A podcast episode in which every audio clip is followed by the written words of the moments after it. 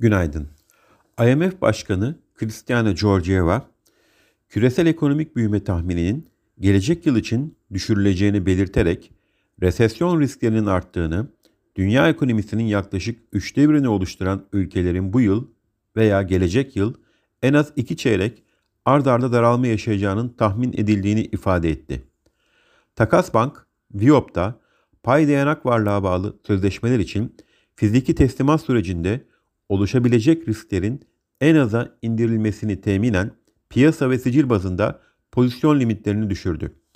Hazine ve Maliye Bakanımız Sayın Nurettin Nebati bugün saat 8.45'te Uludağ Ekonomi Zirvesi'ne katılacak. Yurt dışında Amerika'da işsizlik oranı ve tarım dışı istihdam verisi takip edilecek.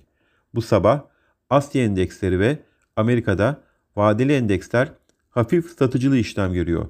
Borsa İstanbul'da yatay bir başlangıç öngörüyoruz. İyi günler, bereketli kazançlar.